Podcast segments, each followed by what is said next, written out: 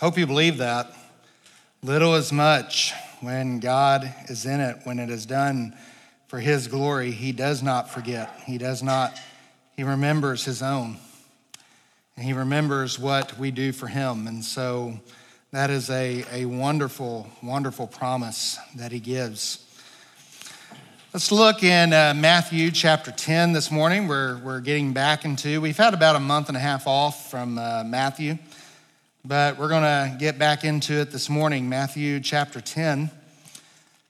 And before we do, um, several years ago, I can't remember exactly when it was, but there was a, a film that was released, and it told the story of two New York police officers that uh, when 9 11 happened, they rushed into the Twin Towers like uh, so many did and they were in the building in Tower 2, I believe it was, whenever it collapsed.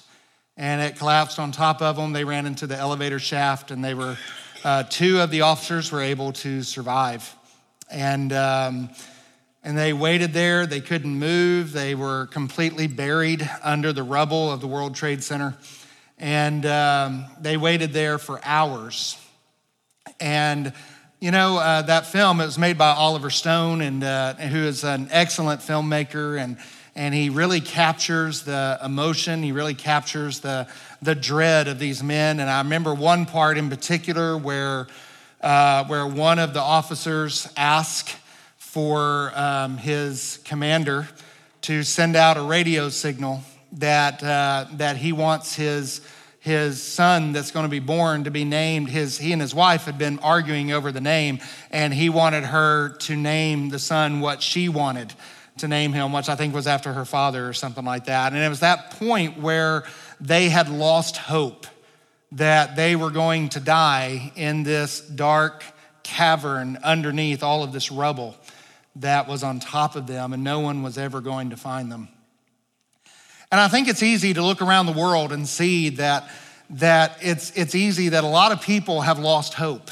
A lot of people are looking at things that are happening. They're seeing, uh, they're dreading what the future might hold. We're shooting down spy balloons this week, and, and, um, and just relationships between nations are deteriorating, and, and our, our, our our leaders are trying their best to fix those things and they just seem to be making things worse and worse and worse. And, and a lot of people are losing hope in the world. I remember talking with, uh, with a young man from lyon college who uh, we were doing this little icebreaker of how uh, if you could live in any time in world history and in, in us history uh, where would you live? And he said, I would live during the Great Depression because the job outlook was so much better back then. And I just remember thinking to myself, you are, you are way too young to have lost so much hope already. And yet, that's where a lot of our people are. And that is the world, beloved, that, that is the kind of world that Christ came into. Again, he came into the real world. He came into a world that, left to itself, is hopeless. Left to itself is, is tired, is worried are anxious about things. There are wars and rumors of wars. There are natural disasters all around. It just seems like the whole thing is falling apart around us. And this is the world that Christ came into, and this is the world that he calls the church to go into and offer hope. There is hope, beloved. And this morning, as disciples of Christ, I'm I prayed that as a result of looking at our text this morning, that, that we will become committed to the mission that He calls His church to. That we will be committed to go where He calls us to. He calls us to go into this world, not the world of the future, not the world of the past. He calls us to go into this world. He's planted us where we are right now. And so let me just uh, remind you of where we have been. It's been a month and a half, and I'm sure all of you remember all the previous sermons that we have preached in Matthew. But just in case you don't, uh, let me just kind of remind you that in, in Matthew chapter 9, in verse 30, uh, in verse 36, Christ looks out on the crowds. He has compassion on them. Why? Because they are harassed and they are helpless. They are sheep without a shepherd. And as you look in chapters eight through nine, leading up to this section, you, you find examples of Christ helping those who are in that. They are harassed. They are helpless. They are sheep without a shepherd. And we saw multiple pictures of, of Christ going to those that are harassed and helpless. And that culminates in, in, chap, in verses 37 and 38, where he says, The harvest is plentiful, but the workers are few. Pray that the Lord of the harvest will send out workers to those who need a shepherd. And then in chapter 10, verse 1, he calls his 12 apostles. And, and we said when we talked about that, that, that this is the foundation of the church. This is the, this is the church in miniature, if you will and that he is calling out these 12 men to become the foundation for the answer that Christ gives to the world, to send out his people on mission. And that brings us to verse 5, where we see that he is sending out, giving them instructions to go out into the world and what we are to do. And so I want to pick up at, at chapter 10, verse 5 and we're going to read this text. It's, it's a long text, so I'll invite you to stay seated uh, while we read, and I would just invite you to read along from the board as, we, as I read aloud. It says, In these 12, the apostles before, Jesus sent out, instructing them, Go nowhere among the Gentiles and enter no town of the Samaritans, but go rather to the lost sheep of the house of Israel. And proclaim as you go, saying, The kingdom of heaven is at hand heal the sick, raise the dead, cleanse lepers, cast out demons. You've received without paying, so give without pay. Acquire no gold or silver or copper for your belts, no bag for your journey, or two tunics or sandals, or even a staff. For the laborer deserves his food. And whatever town or village you enter, find out who is worthy in it, and stay there until you depart. And as you enter the house, as you enter the house, greet it. And if the house is worthy, let your peace come upon it. But if it is not worthy, let your peace return to you. And if anyone does not receive you or listen to your words, shake the dust from your feet when you leave that house or town. Truly, I say to you, it will be more bearable on the day of judgment for the land of Sodom and Gomorrah than for that town. And so, in this text this morning, this is the beginning of the second major discourse that, that Matthew records for us. And he's, you remember, he's organized his gospel in five major discourses. We've always seen the first one, which is the Sermon on the Mount. Now we're looking at the second one, which is the sending out of the church. And this is really the business of what we are to do. This is the business of the church.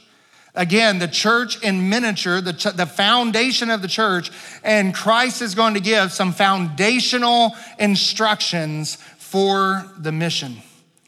And what we're going to see in this text is that God calls the church through the apostles, He calls the church to be on mission. We're not called to simply gather on Sunday and just have worship services, even though we are certainly to do that. We're not called to just gather and have potlucks and, and, and fun things, even though we certainly should do that and we are commanded to do that. But, beloved, the, the reason for doing all of those things is to strengthen us and instruct us for the mission that God has called us on, that Christ has given us. And that mission we find here. So the question is how? How are we, how are we to conduct ourselves? How are we to do this? And we're going to see in this, in this full text, we're going to see there are four, essential, uh, four essentials that he gives us. As we are to go, we are to go out essentially in these ways. These are the things we are to do. And I'm going to be honest with you, I have absolutely no confidence in myself that I'm going to get through all four this morning. So, uh, so I hope to get through the first two, and, uh, and then we'll cover the other two next week as we get there. We'll see how time is, but I know you guys don't mind long sermons, so. So here we go. uh, but here we go. Four essentials that we need to carry with us as we go and be on mission for Christ. And the first two we're going to look at this morning is that we are to proclaim the kingdom and that we are to practice mercy. And so this morning, as we start in verses five through seven, the first essential we need to carry with us is that as we go, we are to proclaim the kingdom. Looking back in verse 5, he says, These 12, Jesus sent out instructing them, Go nowhere among the Gentiles, enter no town of the Samaritans, but rather go to the lost sheep of the house of Israel. Now, let's stop right there for a minute because some people today, some interpreters and, and some of your more historical critics and stuff like that, they will say that this represents a contradiction in, in the Bible. Because as you go to other places in, even in the gospel for that matter, Jesus is actually going to say the exact opposite. In fact, in chapter 8 in, in Acts, excuse me, Acts chapter 1, verse 8, he's going to say that you will be my witnesses, and watch this, in Jerusalem and in all Judea and Samaria and to the end of the earth. So here, Jesus is telling his apostles to do the exact opposite, same, same men, same 11 of the 12 men anyway, same people, and yet diametrically different instructions. And the question is, why do they do that? Some people will say that this represents a contradiction. Well, no, it doesn't represent a contradiction. What it does represent is a difference in where we are in the history of redemption. You see, Christ is here at this point. He is physically on earth. He is offering the kingdom. And God said that when the Messiah comes, he will offer the kingdom to Israel. And that's what he's doing here. But when Christ dies and Christ resurrects, now that offer of the kingdom is expanded to the world. And so, whereas here, Jesus is saying, go only to the lost uh, sheep of the house of Israel, later on, after his death and resurrection, he's going to say, go unto all the world. This is consistent with the rest of the scripture. Uh, Romans chapter 1, verse 16, Paul says, I'm not ashamed of the gospel. Why? It's the power of God to salvation. Watch this to the Jew first, and then to the Gentiles also. And so, again, this is not inconsistent with anything else in the scripture. There's no contradiction here. There's just a difference of timing. And yet, what the point is, the principle that we take out of this is that wherever we go, we are to proclaim the kingdom. We are to proclaim the kingdom. Why does he word it this way? You know, first of all, this is, did you notice in Matthew chapter 3, verse 2, John came and what did he say? Repent, for the kingdom of heaven is at hand. When Jesus began his ministry in Mark, excuse me, in, in Matthew chapter 4, verse 17, what did he say? Repent, for the kingdom of heaven is at hand. And now Jesus in verse 7 is going to say, And as you are going, as you go, proclaim the kingdom of heaven is at hand. There is a consistent message from John the Baptist, who represents the prophets in the Old Testament preparing the way for the Messiah to come and Jesus' own message, and now the message that he gives to the church. There is that consistent message across the board repent, for the kingdom of heaven is at hand. Our gospel is the gospel of the kingdom, beloved. It is the gospel of the kingdom, the message of the kingdom. And that will show itself in different ways. Obviously, the first thing that we must proclaim is to bring people into the kingdom through the gospel by conversion. We are to announce those who are outside the kingdom. We are to proclaim to them that they must repent, they must be converted, and they need to be brought into the kingdom. But the message of the kingdom, the, the message of the church does not stop there. We're not just looking to make converts, but what does Jesus say in the Great Commission? Make disciples. And that involves the proclamation of the kingdom throughout the Word of God that we have. And wherever we go, we are to proclaim that kingdom. You remember Jesus in the Great Commission in the last part of it, he says, Make disciples of all nations, baptizing them, name of the Father, Son, Holy Spirit. and teaching them to obey what? All things that I've commanded you, right? And so the message of the kingdom, the proclamation of the kingdom goes beyond conversion. It is to make disciples. And, and the defining aspect of a disciple are those who obey all that he has commanded us. Look at Paul's testimony in Acts chapter 20. Acts chapter 20 and verses uh, 26 and 27. He says he's talking to the Ephesian elders and he has met up with them. He's on his way back to Jerusalem, and, and this is kind of his goodbye to a church that he was very close to. So he's calling the elders of that church, and they meet with him. And look what he says. He says, Therefore, I testify to you this day that I am innocent of the blood of all. Why? For I did not shrink from declaring to you the whole counsel of God. He does say, I did not shrink from declaring to you the whole counsel of God. Paul declared the whole counsel of God. He withheld nothing that was profitable for the church. In fact, 2 Timothy chapter 3, verse 16 says, All scripture is breathed out by God and is profitable. He gives those four purposes of scripture so that the man of God will be complete and equipped for the work of the ministry. So, beloved, we are to proclaim the kingdom. We are to proclaim it all. We are to proclaim everything that the Word of God says, to bring conversion among those who need to come into the kingdom, but also to bring discipleship to those who are in the kingdom. So, beloved, think about your daily routine. What, wherever you are going, we are commanded to proclaim the kingdom wherever we go. And so let me just ask you this. What are some ways we can do this? Think about your daily routine. Think about the places you go and the things you see and the people you talk to. What are some ways that you can work the gospel? You can work the, the, the kingdom message of the scriptures into your daily routine. Let me just give you some examples. Um, and just, this is probably about uh, a year or two ago. But I was walking through Walmart, and somehow I always managed to find my way to the electronics section. But uh, wherever I'm going in Walmart, electronics is on the way.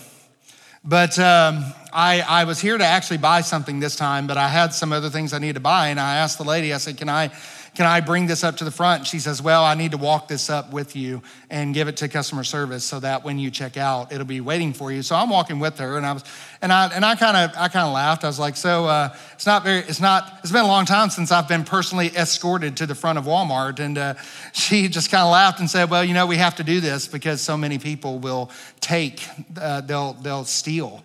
Uh, the products. And I told her, I said, Well, I'm going to be honest with you. There was a time when I was younger, I would have been one of those people. And she said, Really? I said, Yeah. And she says, Well, are you anymore? and uh, I said, Fair question. and uh, I said, No, I'm not. I'm not. Because Jesus found me and He changed my life. He changed everything about me. He changed my desires.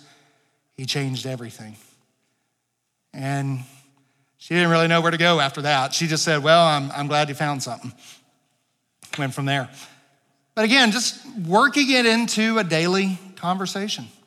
Um, I didn't ask her permission for this, but uh, this last week, uh, you know, we were we were sending out some updates on prayers, and you know, Roxanne's at work, and she she gets out her phone and sees the updates of those that we're praying for, and one of her coworkers says, "What what what is that?" And she said, "This is a prayer app that uh, our church uses." And her coworker says, "Well, will they pray for anybody?" And Roxanne said, We'll pray for everybody. And so, and she asked to get a, she asked if she could put her uncle on the prayer list.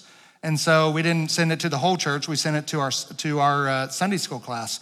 But she put her coworker's uncle on the prayer list and so that we would pray for her pray for him excuse me and that opened up conversations of, of, of our church and, and the various things we do and, and just various ways to, to bring the gospel in to conversations at work. So she's good at that. That's why I married her. Um, but what if somebody comes up to you and, and says they're upset about something that's happening? And what are, what are some ways you can work the gospel into that? Work the kingdom into that. You can, you can ask something like, well, well, how do you think God is using this circumstance in your life to shape you to be more like Christ? How do you, how do you think God is going to use this?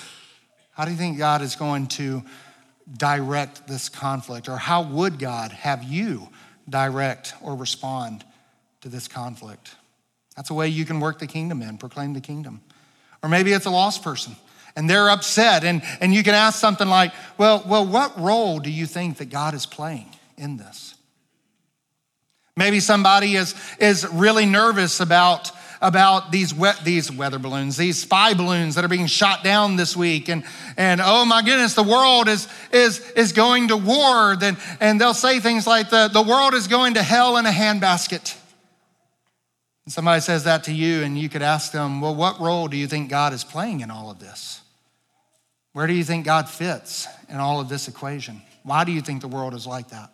Why do you think this person is so evil? Why do you think the world is happening the way it is? There are just so many ways that you can work the gospel into your daily routine, into your daily conversations. And so that's what I'm encouraging you to do. We're not, it's, we're not talking about simply preaching as a formal act, whether it's done in the church or whether it's done in the street or whatever. We're just talking about proclaim the kingdom wherever you go. Work it in. Explain people. This is how the scriptures answer these questions. You can do that. Paul is very clear. It is the, it is the gospel that is the power of God unto salvation. And it is our words that carry the gospel to people. But, beloved, it can't just be our words alone. Our lives need to show that it's credible, that the gospel is making, truly making a difference. And that's where we come into verse 8. He says that not only are we to proclaim the kingdom, but look what he says in verse 8. He says, Heal the sick, raise the dead, cleanse lepers, cast out demons. We're not only to pro- proclaim the kingdom, but as we go, we also need to practice mercy.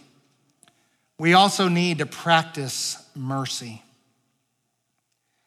Now, Jesus here, he is he is saying that the primary command, I don't want you to miss this, back in verse 7, he says that as you are going, preach the kingdom of heaven is near. That is the primary command of what we are to do. But then following that, he gives these four commands kind of in kind of in rapid succession.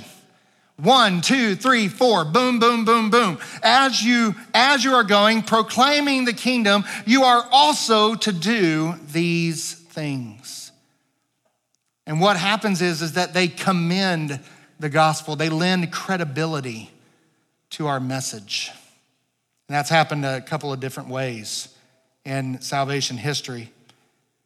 Four quick commands. And some people have said, you know, well, Jesus is not being literal here. He's being, these are spiritual commands. We should interpret them spiritually. Raising the dead, that means bringing people into the kingdom, healing the sick, those who are downhearted, those who are downtrodden. We, we give them joy in the spirit and all of those things.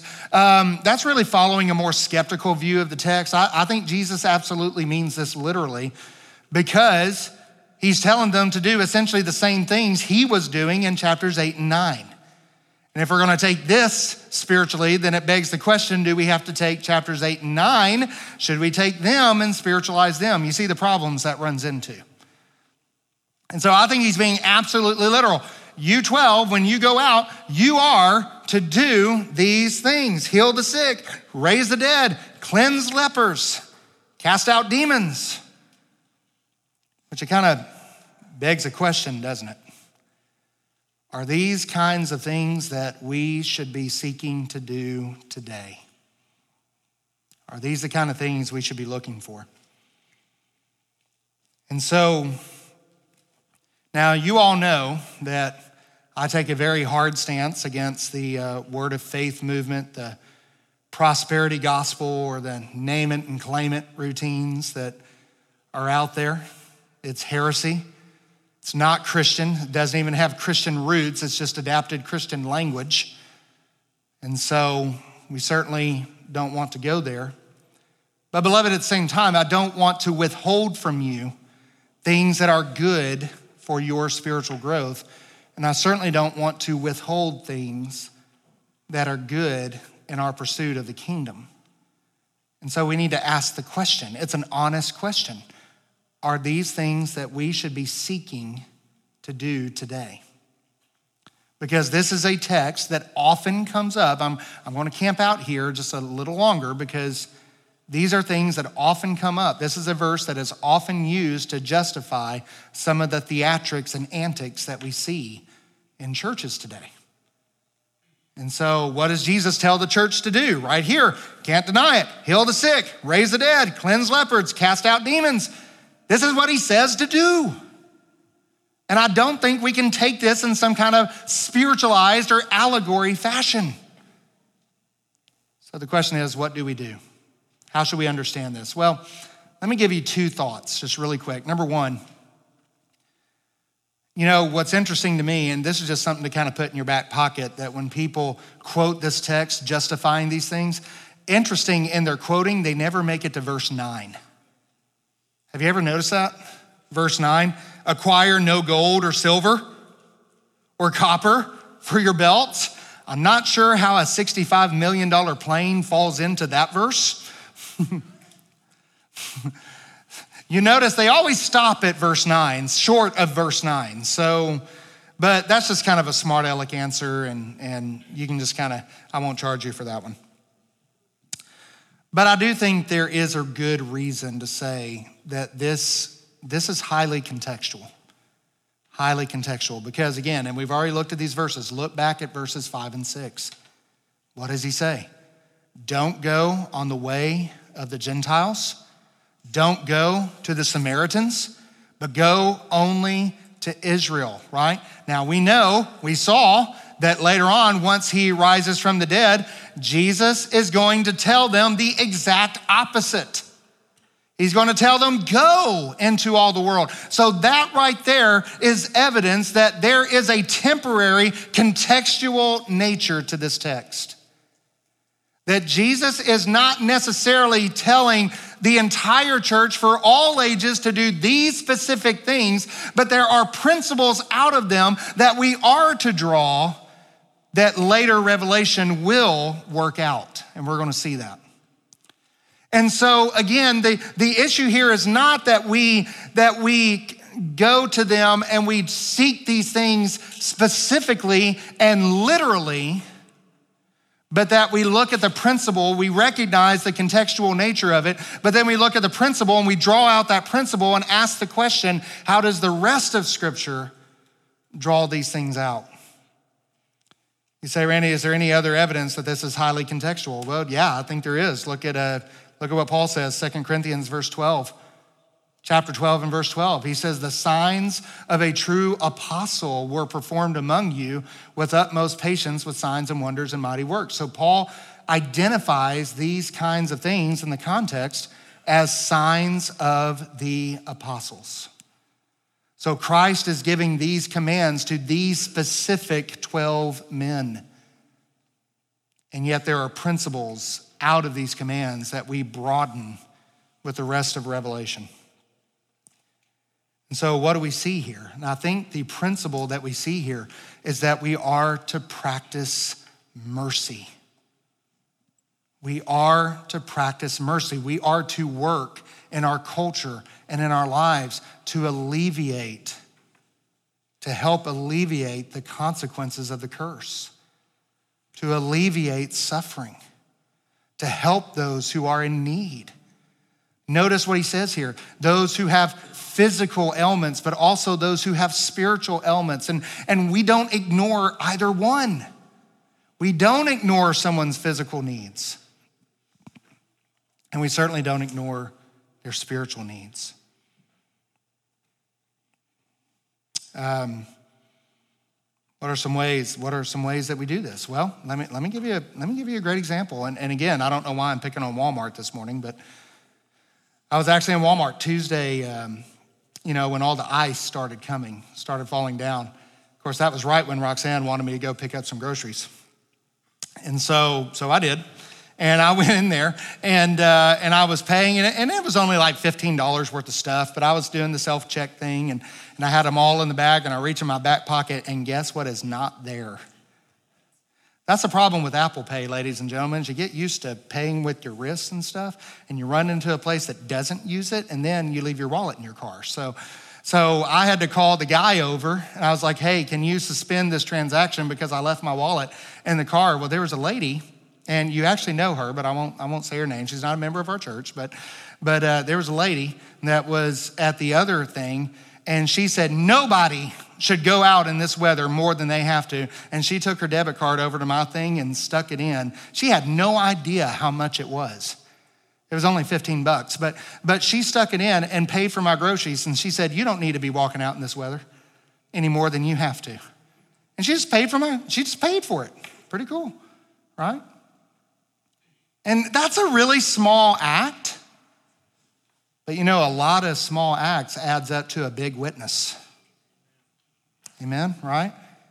You know what? Sometimes they're going to be small, sometimes they're going to be huge, but all of it lends credence and all of it lends credibility to our witness, to our proclamation of the kingdom.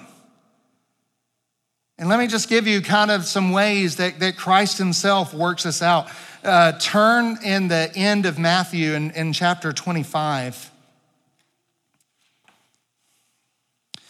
And he's talking about the final judgment.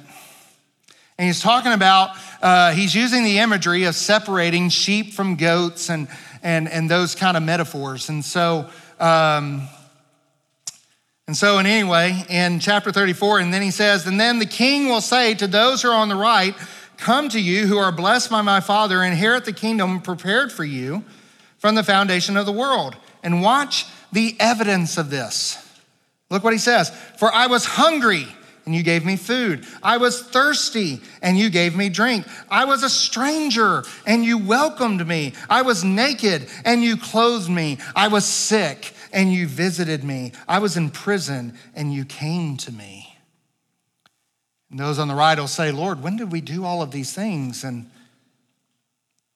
when did we see you as a stranger? When did we see you naked? When did we when did we welcome you? When did we feed you? When did we see you sick or in prison and visit you? Look at verse 40. The king will answer them, "Truly I say to you, as you did it to one of the least of these my brothers, you did it also to me."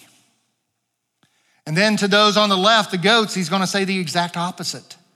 You did not do these things because you didn't do it to the least of these. To the least of these. In fact, go back in Matthew chapter 10. Most of us won't even have to turn the page. But look how he ends this chapter. Look how he ends these instructions. He says, And whoever gives one of these little ones even a cup of cold water, because he is my disciple, truly I say to you, he will by no means lose his reward. Just even a cup of cold water given in the name of Jesus Christ is a small act that lends credibility to the message of the gospel. Beloved, let me ask you this. What this week, what will your cup of cold water be? What will you give to the least of these? Maybe for you, maybe it's a hospital visit. Maybe it's someone you know, there's no law that says that only the pastor can do those things. Maybe it's visit someone in the hospital. Maybe it's visit a nursing home and, and talk to someone who's there, one of our members who are in the nursing home. Maybe, maybe they would like a visit, Brother Jim Hall or, or, or Don Hewer or, or one of these that are in resting homes. Maybe it's someone who doesn't have many visitors. We were talking in the deacons a few, a few nights ago, and Art brought up a really good point. He said, You know, when churches go and visit people in nursing homes, no, they cannot go to our church, but there's a, there's a nursing staff that notices. There are, there are grandkids that get told. There are children who get told. There are, there are other people in the nursing home who have children, who have grandchildren, and they talk about this church that goes and visits people. That was a really good point. That's why we keep Art around. Maybe it's a phone call. But whatever it is, we communicate that God cares about those who are in pain. God cares about those who are suffering. James chapter 2, verse 15, James is never one to mince words. It says in chapter 2, verse 15, if a brother or sister is poorly clothed and lacking in daily food, and one of you says to them, Go in peace, be warmed and filled, without giving them the things needed for the body, what good is that? Then he goes on to say, Faith without works is dead. So, beloved, please understand these things are not the gospel. We're not, we don't want to err on the side of a social gospel where, where all we're looking for is the salvation of the body. We're not, we're not talking about that. These things are not the gospel, but they commend the gospel. They lend credibility to the gospel. How can we effectively proclaim the message of God's mercy if we are unmerciful? How in the world if we do not show mercy to others, then how in the world are we going to convince anyone of God's mercy? When we are ungracious and unmerciful to others, what does that give them the impression that our message here on Sunday morning is? What does that tell them that we're preaching about on Sunday mornings and teaching about and reading about? So many churches are, are so good at pointing out all the sins of the culture. And yes, we need to do that. I'm not, I'm not belittling that. But what happened to going into the culture and showing them there's a better way? What about mercy? How are we going to convince people of God's mercy if we're unmerciful? How can we do that? What impression will they get? So, beloved, this morning, and, and that's as far as we're going to go this morning. There's two more we'll look at next week as we work our way through verse 15. But, beloved, this morning, we saw as we go out to the world, proclaim the kingdom. But don't just stop there, practice mercy. Proclaim the kingdom and practice mercy. This doesn't come natural to us. We are, we are by nature unmerciful people, looking out for number one, looking out for my interest, looking out for what I want. We naturally do this. So, this is not something that comes natural to us. This is something that, like the fruits of the Spirit, it has to be a work of God in our hearts that we cultivate in the process of sanctification. So the question is, how can we how can we do this? What are some reminders that we need to keep in front of us as we go throughout the week, moving on into this week? Just some quick reminders. Number 1, commitment to the mission of the kingdom comes from remembering who we serve. So remind yourself that we live to serve Christ. Romans chapter 14, verse 18. You have that written down there, but Matthew 4, uh, Romans 14, 18. It says that whoever thus serves Christ is acceptable to God and approved by men. So remind yourself throughout the week that I live to serve Christ because that's where commitment comes from. It comes from remembering who we serve. Number two, Commitment to the kingdom comes from a desire to please. And so remind yourself each week, remind yourself every day, whom am I living to please today? Did you notice that these two are related? Who we serve, who we please. In fact, uh, look just a few pages over, Galatians chapter 1. And Paul says in, in chapter 1, verse 10 For am I now seeking the approval of man or of God? Or am I trying to please man? If I were trying to please man, I would not be a servant of Christ. And said, whoever it is that we are seeking to please is the one whom we are serving. So there's a direct correlation between who we serve and who we're trying to please. But it goes on from there commitment to the mission comes from love. So remind yourself who it is that we're to love the most. Again, love is expressed in pursuit and commitment.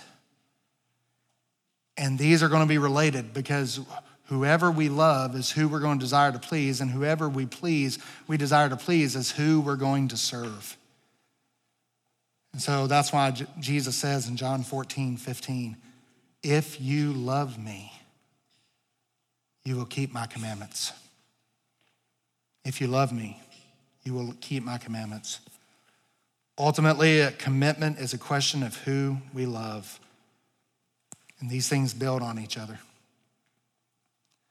I talked about those two Port Authority officers, uh, John McLoughlin and Will Jimeno, I think is his name. They were stuck under the World Trade Center. They had lost all hope. But what they didn't know was a couple of states away, there was a retired staff sergeant, Marine staff sergeant named David Karnes, who felt called by God to go to the scene of the attack. And he got there and he started roaming the, the wreckage looking for survivors. And when he found those two officers, they, he started yelling to them and telling them that we were here. And the guys started telling them, Don't leave me, don't leave me, don't leave me. And I love what he says in the movie. And I don't know if he said this or not. But he says in the movie, Buddy, we're United States Marines. We're not going anywhere. You are our mission. That, doesn't that just send chills up your spine? I know Art liked it. so, our Marine back there. But, beloved, we go out to the world and we tell them we are the church. We're not going anywhere because you are our mission. And we are not going to run from the culture. We are going to run into the culture headlong. We're running straight into the fire because we know, like the three Hebrew children, the Son of God is going to be right there in that fire with us. So, beloved, if you're here this morning and you don't know Christ, you need to understand you are our mission. And we want to share the kingdom with you. Christ came and he lived and he died on the cross for your sins so that you could be forgiven. He rose from the dead so that you could have new life in him. And he is now at the right hand of God and he is offering himself as a savior from your sin and from the wrath of for sin. And if you're here this morning and if you will repent of your sin and you will trust, you will place your faith in Christ alone for salvation, you will have it. You can call out to Christ this morning and he will save you. You are our mission. If that's you and you're here this morning, we want to share that saving message with you. We're not going anywhere. You are our mission. And we want you to know Christ as Savior. Our Father, we thank you for this time. We thank you for these principles that you have given us. Lord, I pray this morning that if there's one here who does not know Christ, that they will come to know you this morning. Lord, we also pray that you would give us as the church a holy zeal to be on mission for you. Lord, raise our commitment. Let us pursue you and be committed to your mission. Lord, maybe there's one here this morning that they want, they want prayer to be empowered because there's someone who, who needs to know in their life. And this is, they say, this is the week. This is the week I'm going to share with them. Lord, may they come up here and pray. Maybe there's one who has received the word, but they need to testify to that. They need to confess that in baptism. And they want to show the world now that they are identified with you. Lord, may they come. Or if there's one here who needs to know you, I pray they would come. Whatever their need is, may you do business with us as a church this morning. I'm going to ask you to stand and just keep your head bowed for just a moment. And I'm just going to ask you to think about that person you might be sent to this week. Think about who it is that you love the most. Is it, is it Christ? Is it your boss? Is it your spouse? Is it your children? Whoever it is. Who is it that you love the most? Say, How can I know? Because that's going to show up in what you're most committed to. What are you most committed to? That's who you love the most or what you love the most. And most of the time, it's going to be some expression of yourself. And so I ask you this morning if you're here and you need to lay all those idols aside and be committed to the mission of Christ and to Him and Him alone, I invite you to come. Express that in prayer. Whatever it is you need.